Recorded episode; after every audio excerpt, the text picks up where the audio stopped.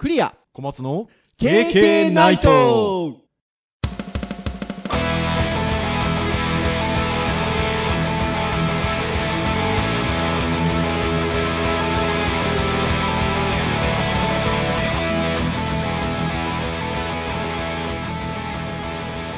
平家ナイト。はい、ということで、第158回目の配信となります。お届けをいたしますのはクリアと、はい小松ですどうぞよろしくお願いいたします。はいよろしくお願いしますはい、ということで、158回という切り番でも何でもない回でございますが、えー、まあ前回ね、皆さん聞いていただいたかと思うんですが、えー、157回目は、えー、3周年記念ということで、えーゲストをお迎えして、えー、お送りをしたと。はい。いうことでございますね。うん。なんとあのー最長回、まあ1回の配信時間が一番長い回になったんですよね。そうですね。まああの聞き応えがありつつもまあこはいれ以上さすがにちょっと編集するともったいないなと、まあしかもまあ内容的にもねあの最長回にしてもまあふさわしいだろうというところで。そうですね。割とあの、前回は玉川大学の小坂井先生、T 大学の K 先生、えーお越しいただいたんですが、まあ3人が喋ってるので、まあ、そんなにね、あの長さを感じないというか、うん。感じだったんではなかろうかと。はい。いうふうに思いますけれども、まああの、場所シリーズっていうのが誕生したので、ああなるほどね。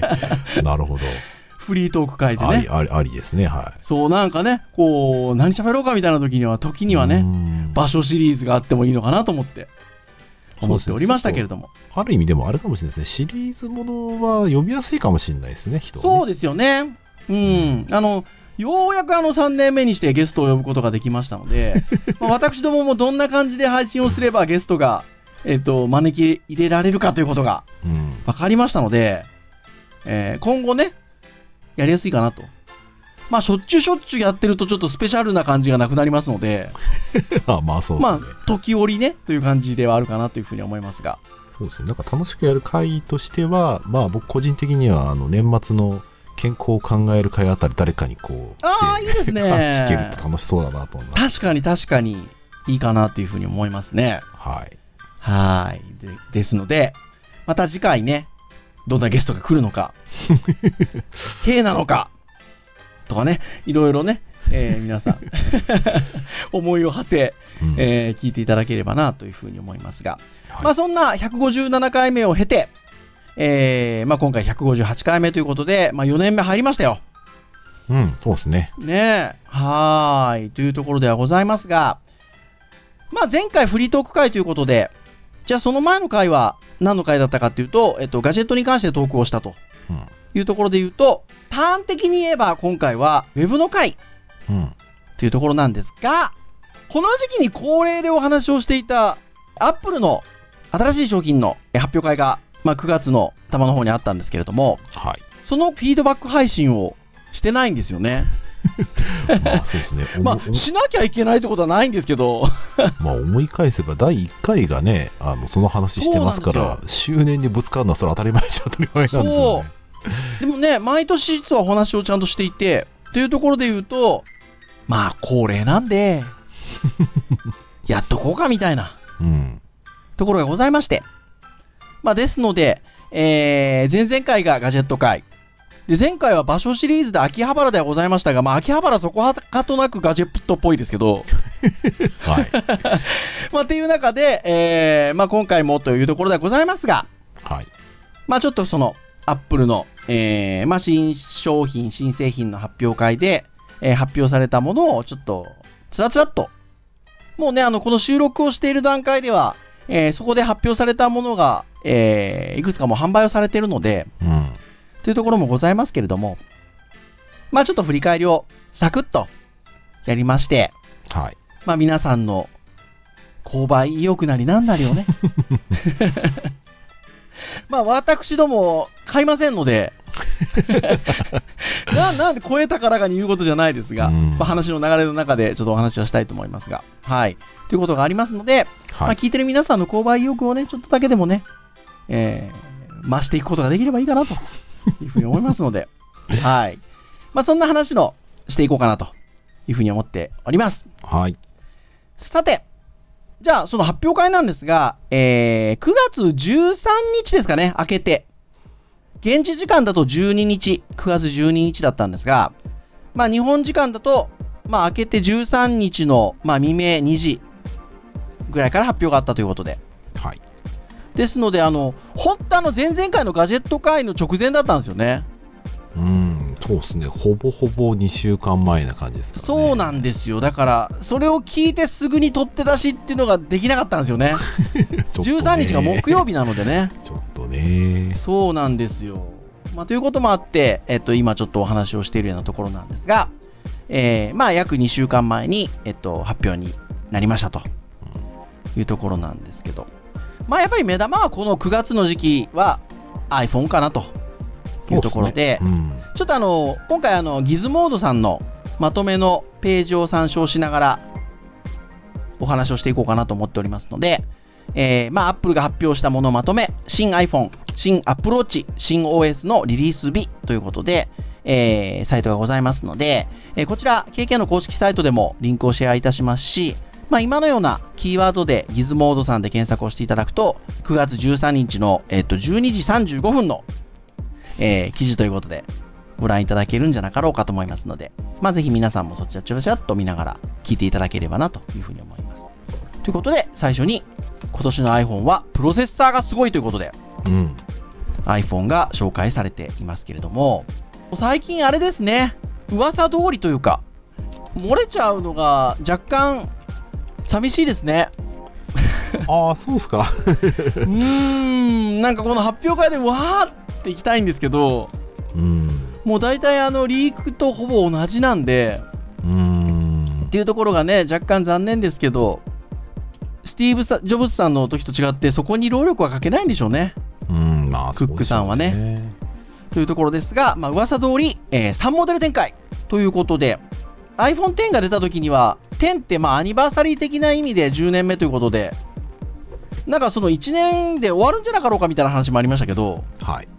逆にこっちをバージョンアップさせてきましたね。8の後で9とかって話じゃなかったですね。うーん。まあなかなかやっぱ10って名前ついたものの後に9は出せないかなっていうところだとは思うんですけど iPhone XS あとは、えー iPhone XS Max がまず出まして一つが、えっと、iPhone XR はいはいはいはい、はい。この3種類がリリースされたと。いうことでございますね。なんですかね、この単語に。なんとなくだ S はね、3G、3GS かね。そうです。ね。5S みたいな。S もでもあれなんですよね。あの、アップルって実は意外と明言してなくて、その S がどういう意味かっていうのを。うん。一番最初だけかな？3GS かなんかの時だけはスピードの S だっていう風になんかプレゼン上で言ったらい。しいんですけどそれ以降はあの言ってないみたいなんですよね 4S の時はねちょうどその後にスティーブ・ジョブズさんが亡くなったのでうん。4, 4スティーブだっつってね 4S って言ってねなるほどね。話題にもねなりましたけど ありましたね、そんな話。そうそうそう。まあでも、という意味で言うと、まあ、S の意味自体はあんまりアップルさんは明言してないんですけど、うん。まあ割とこう順当な流れというか、昨年10だったので、まあ、10S とうん。いう感じで、えー来てるというところなんですが、それで言うと、10S プラスでもいいのにねっていう、うん。10S Max なんですよね。うん。うーん、まあ、タブレットの手前、銀塊攻めた感じなんですかね。そうですね。それかこれ以上は大きくしないんですかね？ちょっとあれですね、あの iPad mini とこう MAX をちょっと並べて確認したいですね、なんかね。そうですね、もうかなり大きくなってきておりますけれども、MAX がまあ6.5インチ、はいでかいですね。でかいですよねというところまで来てると。まあまあ iPod と違ってちょっと縦長なので、うん。そのね、サイズ感、その大きく感じるサイズ感っていうのがどうなのかなっていうね。まあ斜めの長さですからね。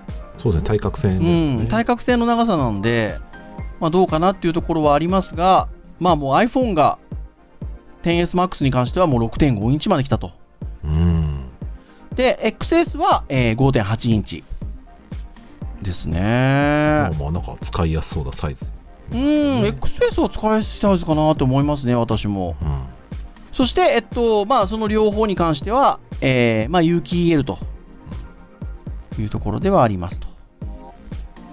まあ、そして、えっと、リフレッシュレートが 120Hz。ああ、もうぬるぬるですね。ぬるぬるですよね。iPad Pro で一番最初に導入されたリフレッシュレート120ですが、まあ、iPhone も来てますと。まあ、冒頭の、えっと、今年の iPhone はプロセッサがすごいということではあるんですが、えーこちらが A12 バイオニックというタイプのえープロセッサということで、CPU が4コア。GPU が6コア。すげえ。ニューラルエンジンって何ですかね？ニューラルエンジンが8コアの合計18コア。すごいっすね。リアルタイムの学習機械学習が可能になり、AR 機能も大幅に強化と。しかもですよ、えっと、XR という、まあ、どっちかというと空張りがうん。出てきてるような、まあ、一応ちょっと廉価版という言い方も、あの、サイトによってはされてるんですけど、うん。iPhone-C を思い出しますけどね。うん、C を思い出しますね。これに関しても、えっと、この A12 のバイオニックと、スペックはめちゃくちゃ高いですね。プロセッサ変わんないんですよ、これ。廉価版で、ね、しかもね、120も入るそう。しかもね、記事見たらレティナディスプレイですもんね、これ。そうなんですよ。そうなんです。だかはらい、まあ、あの、XS と XSMAX と違うところは、まあね、有機 EL なんですよね。XS とうん XSMAX が。はい。なんですが、まあ、XR もレティナディスプレイということで。いやー、すごいですよ。全然廉価版じゃないじゃんみたいな感じしますよね。ないない スペック的にはね。まあ素材がね、ガラスステンレスに対して、ガラスとアルミニウムだったりするんですけど、うん。まあこのアルミニウムだったりするのは逆に言うと、5C を思い出すっていう風に小松先生おっしゃいましたけど、色のバリエーションがあるので、うん。まあアリアルミニウムだとね、色付けがしやすいですよね、おそらくね。ということで、えー XR に関しては、ブラック、ホワイト、レッド、イエロー、ブルー、オレンジ、まあ、かっこコーラルと書いてありますが、えー色のバリエーションが5つあるということで。これ結構綺麗なんですよね。うん。ちょっと生で見てみたいですけどうね。ーん、僕もまだ生で見てないですけど。はーい、というところではありますが、まあ、いある意味ちょっと廉価版っぽいのは、えっと、カメラがシングルレンズっていうことだけぐらいかな。うん。そうですね。あと、まあね、画面サイズがね、あの、6.1インチうん。ということはありますけど、うんこれ、6.1インチなんですけど、その、対角線のサイズだけで言えば XS よりでかいんですよね、だから。ああ、そうか。XS5.8 なんで。う。うんん、でもやっぱり解像度はね、えっと、XS の方がでかいので、うん。まあ、そのあたりはね、はい。でもいうところありますからね。うーん。で、カメラが、えー XR のみが、えーシングルレンズ。で、XS と XSMAX はデュアルレンズということで。まあ、ここが若干、うん。あの、廉価版っぽいかなっていうところですね。まあ、望遠がないと。いやー、でもこれ十分に XR でもプロセッサー変わらないので、有機 EL はね、さすがにやっぱ綺麗みたいですけど、ただね、じゃあ、レティナディスプレイがどうかって言われたら綺麗ですもんね。うん、だし、まあ、多分なんか質感は、なんとなく前の C とかみたいな感じよりかはおもちゃっぽくなくて、良さそうな感じですけどね。いやー、いいんじゃなかろうかと思いますよ。お、買わないですか？僕はですね、さっきね、冒頭にちょっとちらっと言いましたが、私、あの、2年縛り、し縛られてはないですけど、あの、今回ね、あの、前回は僕、あの、シムフリー買ったんで、はい。ただ、私はあの、家庭内ローンという形で、2年間を使って月々ちょっとこうね、返していくような形で買ってますんで、まあ2年間は使おうかなと。まあまあ2年間、焼却期間があるわけですね。はい。そうです。その通りでございます。なので、まあ今回は基本的には見送りはい。なんですけど、S なんですけどね。そうなんです。私ずっと S シリーズで来てたんですけど、そう、見送りかなっていうところではあるんですが、どうなんでしょうね。このカラバリのシリーズ僕意外と実は惹かれてるんですけど、これ前回の 5C みたいにこれ1回きりっていう可能性もあるんですかね？結構 iPhone は、意外とそういうノリがここ数年ありますよね。あのほら、プロダクトレッドって言って、赤を出すけど、そねうんあのそれがじゃあ高級的に連続で出るかっていうとそうでもないので、あこれいいなと思った時はなんか意外とそこが買い時だったりする感じもなきにしもあらずですね。まあまあまあ色違いとかはね割とこう中身変わんないのにプレミア感あっていいですけどねうーん。いや、思います、思います。まあね、あの、デジタルハリウッドでね、教鞭を取ってる身としては、オレンジ行くかみたいなね、ところがね、やっぱね、ありますけどね。ただですよ、あの、そう、カメラの性能もすごく進化してたりとか、うんするみたいなんですけど、お値段が可愛くないんですよ。ごついですね確かにね本当に。もうその XSMAX っていう一番でかいやつの一番大きい容量が 512GB なんですけど、512ですよ。これがですね、税別で、これ SIM フリーの価格でしょうね。16万4800円。なかなかですね税別で16万4800円っていうと、17万7984円ですよ。いやこれ17万8000円レベルですよ。そうですね。新卒の大学生の初任給で買えるか買えないかのいろいろ差し,、差し引かれたら買えなさそうな雰囲気ですね。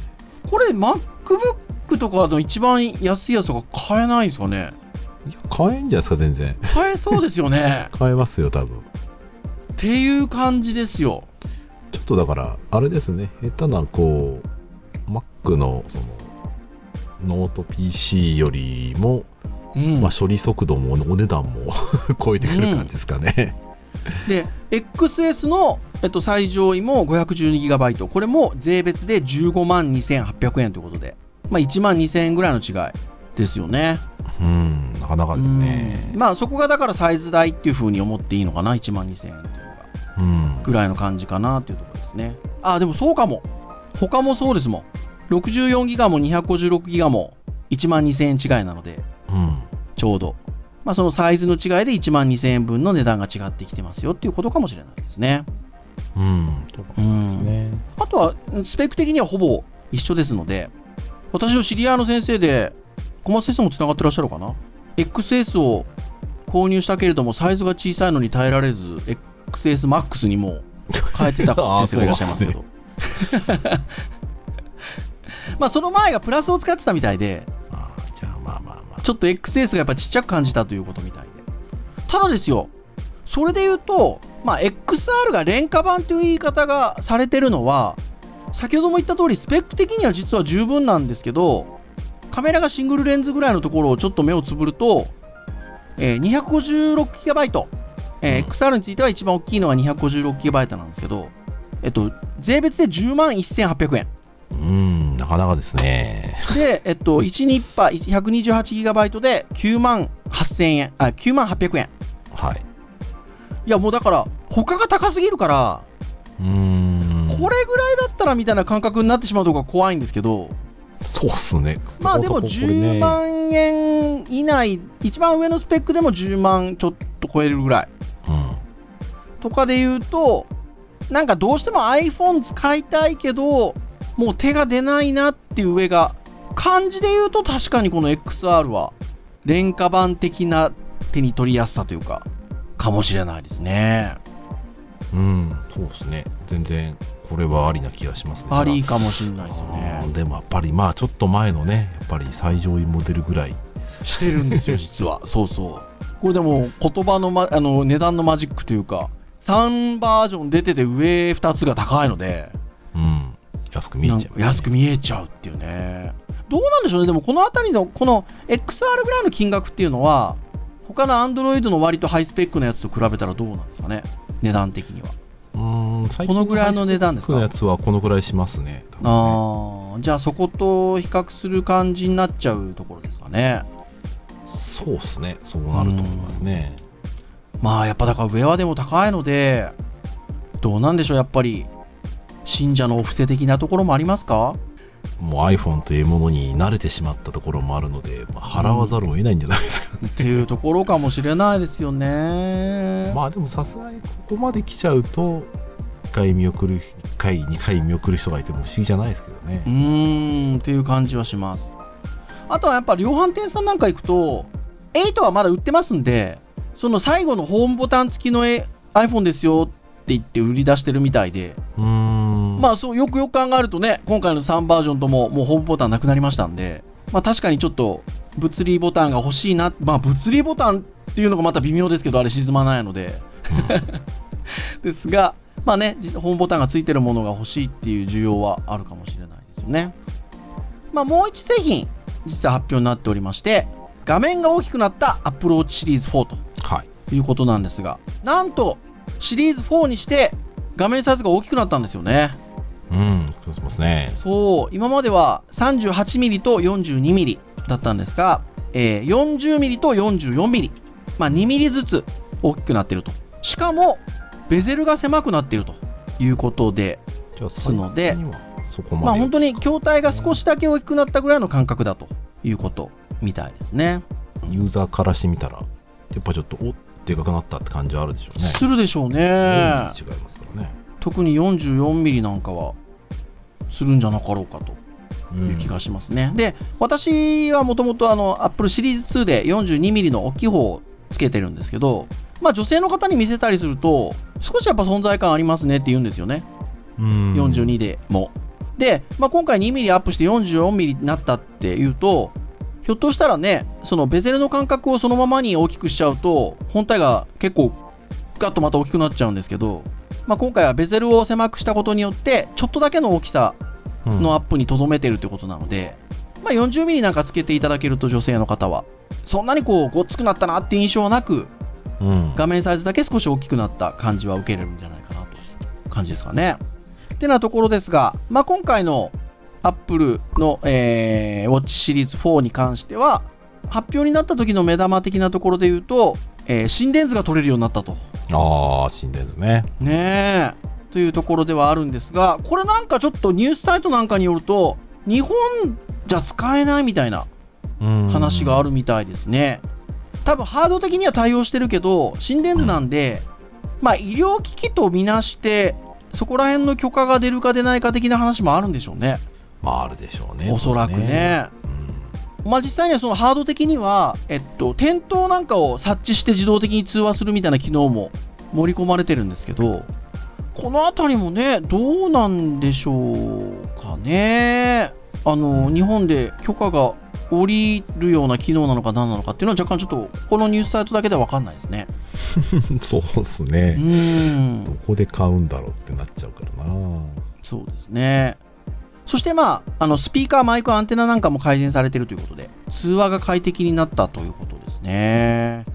まあ実際は私ね、頻繁にあの、アプローチで通話をするってことはないですけど、で、あの、まあ、とは言いながら、まあ、そもそも私のシリーズ2は、端末自体に、アプローチ自体にあの、LTE が載ってないので、まあ、iPhone を介してということになるんですが、まあ、シリーズ3からはね、LTE が載ってるやつも、SIM 付きのやつも、あの、ありますので、どうなんでしょう？だからといってなんか日本人が、あの、アプローチに向かって喋ってる光景っていうのはあんま見ないですよね。そうですねうんまあまあそのうち普通になるかもしれませんけど今のところは少ないかもしれないですねまあでも改善がされてるということのようですね。で、バッテリーは、えーまあそうやって改善されたりしてるにもかかわらず、えー18時間も持ちということで。18時間持つと捉えるのか、やっぱり18時間しか持たないんだっていう。まあ1日2日持ってくれないんだっていう。まあどっちに感覚的に捉えるかっていうのはありますけどね。まあ僕的にはまあ割と伸びたなって気がしますけどねはい。まあで、値段的にはほぼ据え置きっぽい感じですかね。まあそんなに極端に新しく4が出たからって言って値段がボーンと上がってるような感じではないかなっていう、うんうん、感じかなというところですね。ということで、まあ発売は9月21日ということで、まあ、周りでシリーズ4買ったっていう人はちょっとあんま聞かないかなっていう感じですけどね。うん手に巻かれていてもねなかなかこう、うんバージョン違いすぐ分かんないですからねそうで変な話私どもの周りは逆に言うとアップル好きの方も多いのでもともと Apple Watch を持ってたりする方も多いんですよね。僕もそうなんですけど。うん。シリーズ1、2、3。っていうと、じゃあ4買ったぜっていう人がすごいいっぱいいるかっていうと まあ意外とそうでもないっていう。OS アップデートできますからね。そうですね。まあでもネットで見て、あの、その発表された時のネットのこうチャットだったりとかっていう状況を見てると、なんかこれまでの Apple Watch の性能にちょっと納得いってなかった人うん。に関しては、まあ、今回のそのアップデート、性能が割と改善されているところで、あ、今回のは買いかなっていうメッセージとかコメントはちょいちょい見ましたね。多分あの、今回の WatchOS5 にも最適化されてるでしょうしね。そういう意味で言うと、ほら、ブラウザ、ウェブサイトが見れるみたいな話もあったじゃないですか。ああ、そうですね。うん、そのあたりもどうでしょう。これまでの Apple Watch、OS をね、インストール、アップデートしたとしても、動きはキビキビ動くかもしれないですよね。今回のもののう方が。ん、そうですね。まあ割と期待しちゃっていい気もしますけどね。こうん。あとほら、トランシーバーみたいに話せるみたいな話もあったじゃないですか。そうですね。うんね、あの辺も、そのマイクの通話が改善されてるってことなので、単純に電話として話すということだけじゃなく、うんトランシーバー的な通話をするときにもそういうのは聞くのかなと。前の配信だったね、コムバッジのような使い方を。ああ、そうですね。ちなみに小松先生はどうなんですか ?iPhone 買ったりとか、この辺の Apple Watch 買ったりとかっていうのは。まあでも Apple Watch 単体で買うってことは、まだ考えづらいですかね？うん、やっぱどうしてもちょっと、プリとの兼ね合いもあるし、そうですよねの兼ね合いも考えると、iPhone 欲しいですね、そうね。まあ、端末の話はね、またそのうち、そうですね。ちょっとできる話がありますので、はい。お話ししたいなというふうに思いますが。で、あとは、まあ、OS たちのリリース日も発表ということで、この記事にはありますが、すべて発表されてますね。えー iOS の12に関しては、えー9月18日火曜日。えー WatchOS5 に関しては9月18日、こちらも火曜日。うんそして、えー MacOS の、これは、何でしたっけ？僕ね、この読み方ね、毎回ね、迷うんですよね。そうですよね。モハベ。ああ、モハベですと。公式のカタカナ表記はモハベですと。に関しては、9月25日火曜日、iOS12、あえー WatchOS5 と1週間遅れ、9月25日火曜日にリリースされていると、すでに。まあ中にはね、もうアップデートされてる方もいらっしゃるんじゃないでしょうかね。うん、そうですね。はいまあ、あの、ベータ版とかうちの学生が確か落としてたような、ああ、もともとそもそもですか？うん、なんか、うんダーク UI がどうのって話をしてましたよ、なんか。ああ、じゃあそういうもうベータ版をすでに落としてた方なんかは、アップデートがかかるとすぐアップデートした方も多いかもしれませんね。うん、そう。私はね、まだ3つ ,3 つとも持ってますけど、3つともまだ待ちです。うん。ちょっとソフトウェアとか、iPhone で言うとアプリとかの動作がうん。ちょっとね、心配なんで、そのあたりが落ち着いてからかなーっていう感じで、あの、3つともまだアップデートしてないですけど。はい。まあでも楽しみですね。うんまあ、MacOS のダークモードなんかも本当、私的にもちょっと楽しみかなっていう まあね、そのあたりは、またちょっと私も、まあ、ぼちぼちとは言いながらも、あの、様子を見ながらアップデートはしていきたいなと思いますので、はい。まあ、その辺の話も、なんか、どっかの然るべき時にできればなという感じでございますが、はい。まあ、そんなところで、ございましたよと。そうですね。はいあーあれですね。私のマシンはいよいよ、このバージョンから上げられなくなりました。あー、そうですか。モハベはダメなんですね。モハベは2012のミッド以降なので、なるほど。僕のエアーはダメですね。いよいよというところでございますが、じゃあ、はい言っときますか。まあでもあれですよね。えっと、あの会社から対応されてるマシンは MacBook あ Pro ーですもんね。そうですね。MacBook その辺はどうなんですか？ある程度会社さんの方でまだ最新のものにはしないでくれとか、特にはないですか？うーん、多分言われてないけど、んまあ、あの、管理者には相談をしないと、ちょっと上げるのは、難しいかもしれないですね。うん、ためらいますね、ちょっと。うーん。まあ、ソフトウェアの関係上はね、多分問題問題ないと思うんですけどね。はい。もう私も自前の Mac ちゃんはやってもいいのかなって若干思ってますけどね。まあでも、ちょっと不具合があるとか言うと、この私、あの、自前の Mac 君は MacBook Air なんですけど、去年買った。この収録に使ってますから。収録に支障が出るとって感じはありますけど、でも収録は基本的にあれですもんね。私の方は GarageBand で撮ってますんで、はい。まあ、さすがにネイティブなんで大丈夫だろうと いうところかなっていうふうに思いますが。iPhone で収録もできますから大丈夫ですよ。そうですね。はい。なんで、ぼちぼちアップデートしてみようかなと思っておりますと。まあ、あの、配信中にも、あの、お話をした通り、私や小松先生は、どれも買わないと。あのあの悪悪いって言ってるわけじゃないですからね。そう、悪いって言ってるわけじゃなくて、タイミングがあいや、す。ごい興味はありますよ。うん、あの、できるもんならやりたいですけど、まあタイミングもありますので、えー私どもは見送りですが、まあ、ぜひね、あの、でも魅力的な製品なので、タイミング的にいい方はね、ぜひ手に取って使ってみられるとよろしいんじゃなかろうかと。はい。買って触らせてくださいって感じですね。ああ、本当そうです。触らせてくださいということでございます。はい。それでは以上といたしましょうかね。KK ナイトは毎週木曜日に配信をいたしております。えー公式サイトアクセスをしていただけますと、えーもうプレイヤーがございますので、直接聞いていただけますと。まあ、番組内で紹介したリンクなんかも、えー置いておりますので、あとコメントなんかもお寄せいただけますので、まあ、ぜひ公式サイトご覧になってみられてくださいと。まあ、ただ、もうなんか、新しい回が配信されたら、すっと聞きたいよと。いつでもどこでもと。いう場合には、iTunes ストアなどの購読登録サービスで登録していただくと、まあ、自動的にダウンロードされますとうんいうことでございますので、はい。まあ、ぜひ、えーお好きなタイミングで、えー聞いていただければなというふうに思います。はい。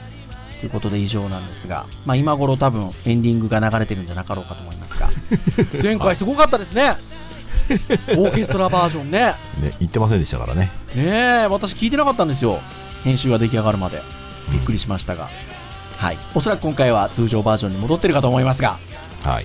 はい。またね、内容によっては、オーケストラバージョンや、あの、ファミコンチックなバージョンもね、流れるんじゃなかろうかと思いますので、はい。はい。最後までね、聞いていただければな、というふうに思います。それでは以上といたしましょう。本日お届けをいたしましたのはクリアと、はい。松でした。それでは次回159回目の配信でお会いいたしましょう。皆さんさようなら。さようなら。